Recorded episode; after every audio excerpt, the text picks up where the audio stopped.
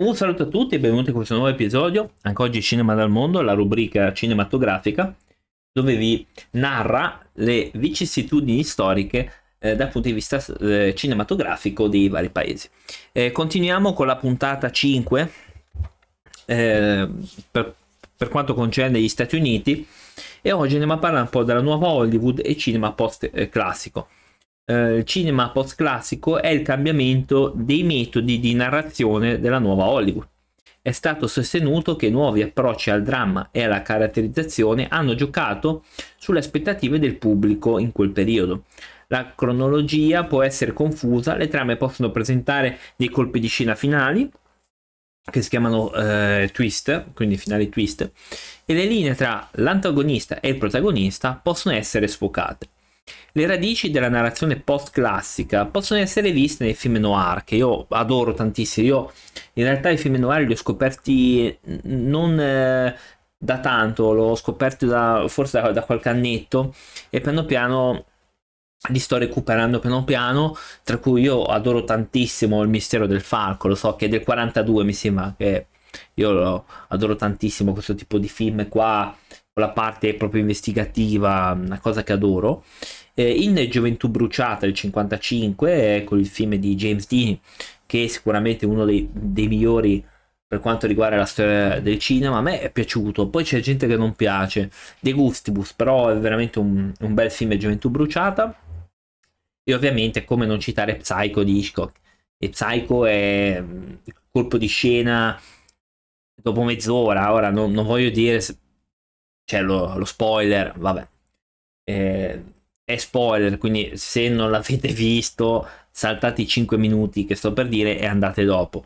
Eh, praticamente il, il, colpo di scena quando scopre che in realtà la protagonista viene eliminata eh, è un qualcosa che scioccò tantissimo il pubblico e, ehm, e col senno di poi Psycho è tutt'oggi uno dei migliori film, è godibile ancora oggi e siamo nel 2023 ragazzi, quindi è uno secondo me dei migliori film, anche questo tra i miei fi- forse 20 film preferiti, eh, c'è Hitchcock, perché um, è un film veramente che ti colpisce nonostante sono passati tanti anni e merita di essere in qualsiasi classifica perché eh, è un film bello, veramente bello e ed è molto attuale nel senso che si può vedere tranquillamente anche adesso nel 2023. La nuova Hollywood è l'emergere di nuove generazioni di registi formati in scuole di cinema che avevano assorbito le tecniche sviluppate in Europa nel 1960 a seguito della eh, Nouvelle Vague francese dopo la rivoluzione americana. Il film del 67 Bonnie and Clyde segnò anche l'inizio della ripresa del cinema americano, poiché una nuova generazione di film avrebbe in seguito ottenuto successo al botteghino. Registi come Francis Ford Coppola, che secondo me è uno dei migliori, ho, ho quasi tutti i suoi film pazzesco, Steven Spielberg, ragazzi, t- tanta roba anche lui, uh, George Lucas, anche lui tanta tanta roba, Brian De Palma, Kubrick, Scorsese, Polaschi e William Fredkin, che è quello che ha fatto l'esorcista, va tanto per dire che è un atto, eh, ottimo regista, vennero a produrre prodotti che rendevano omaggio alla storia del cinema e sviluppavano generi e tecniche esistenti. Inaugurato nel 69 dall'uscita di Blue Movie di Andy Warhol, il fenomeno dei film erotici per adulti discusso pubblicamente da celebrità come Johnny Carson e Bob Hope e preso sul serio dalla critica. Uno sviluppo a cui si fa riferimento nel, nel New York Times come porno chic e in seguito conosciuto come l'età dell'oro del porno. Iniziò per la prima volta nella moderna cultura americana. Secondo il pluripremiato autore Tony Bentley, il film di Redley Matzer, The Opening of Misty Beethoven, basato sull'opera teatrale eh, Pigmalione di John Bernard Shaw e a causa del raggiungimento di un livello di mainstream nella trama è considerato il gioiello della corona di questa età dell'oro. Al culmine della sua fama nei primi anni 70, Charles Bronson, non Charles Manson, eh, quello è un'altra cosa, Charles Bronson era l'attrazione numero uno al botteghino ehm, che comandava per un milione di dollari per film, quindi lui prendeva un milione di dollari a film, incredibile.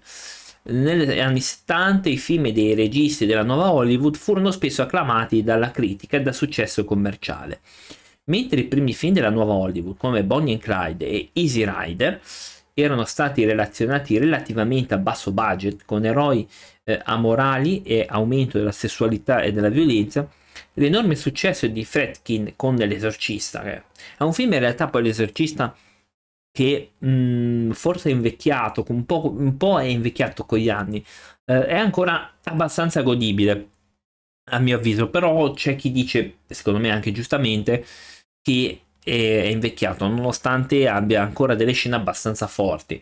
Ehm, il 2, il 2 sinceramente mi ha annoiato, il 3 anche e la Genesi, mamma mia, cioè sembrava riposseduta, eh, solo che un po' più serio.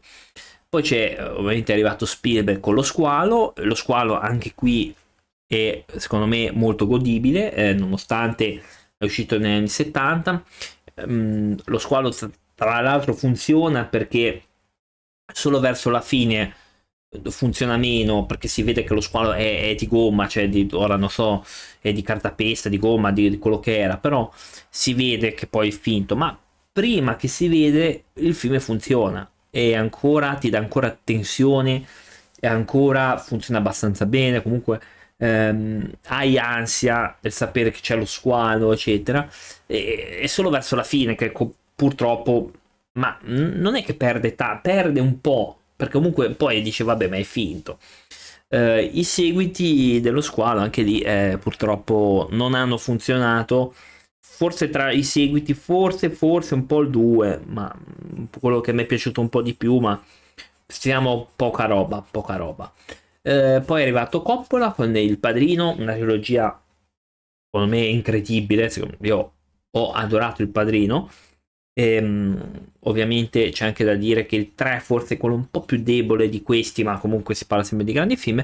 E Apocalypse Now, sempre di Coppola, un grandissimo film eh, secondo me da recuperare assolutamente. Poi con la, eh, con la colonna sonora dei The Doors, cioè, mm, beh, ma di che parliamo? Cioè, I Doors più un film così è un, grandissimo film. Poi abbiamo avuto Taxi Driver di Scorsese, che secondo me è un altro grande film, Kubrick con Odissea nello spazio, e ne ho parlato nelle puntate precedenti quando abbiamo parlato della Gran Bretagna, Polanski con Chinatown, un film che ho eh, ho recuperato veramente bello bello bello. George Lucas con America Graffiti e Star Wars hanno contribuito a dare origine al moderno blockbuster e hanno indotto gli studios a concentrarsi sempre di più sul tentativo di produrre dei grandi successi. La crescente indulgenza di questi giovani registi non ha aiutato. Spesso andavano oltre gli orari e i budget, mandando così in bancarotta se stessi o lo studio. I tre esempi più notevoli di questo sono Apocalypse Now, One from the Heart di Coppola e in particolare Heaven's Gate di eh, Michael Cimino, che da solo ha mandato in bancarotta la United Artist, Tuttavia Apocalypse Now alla fine ha recuperato i suoi soldi e ha ottenuto un ampio riconoscimento come capolavoro, vincendo la Palma d'Oro a Cannes. Eh, secondo me è stato molto molto meritato perché ehm, io mm, di tutti quelli che conosco nessuno mi ha detto non, è brutto Apocalypse Now, cioè nessuno, mentre per altri film vabbè c'è chi non piace il padrino per esempio e invece di questo è piaciuto a tutti. Tutti quelli a cui l'ho chiesto mi hanno detto vai tranquillo, che è bellissimo. Infatti io quando l'ho, l'ho visto sono, rimasto colpito. Poi nella scena iniziale c'era This is cioè ragazzi, ma brividi, brividi. Con la canzone dei, dei The Doors è, è tanta roba, eh, assolutamente. Um, siamo arrivati eh, in realtà con molta velocità alla fine di questa puntata. Ovviamente voglio farle brevi massimo 10 minuti, 15 minuti, così che possiate nel caso farmi sapere attraverso Instagram su Elisit Podcast che siamo eh, noi o su Pensieri oltre la barriera eh, su Instagram e su Spotify nel caso abbiate qualche dubbio o qualche domanda sono qui assolutamente a disposizione ci vediamo anche su Twitch il lunedì e il venerdì sera alle 20.30 alle 21.30 per parlare di tantissimi argomenti. Detto quello, vi do l'appuntamento alla prossima puntata. Ciao!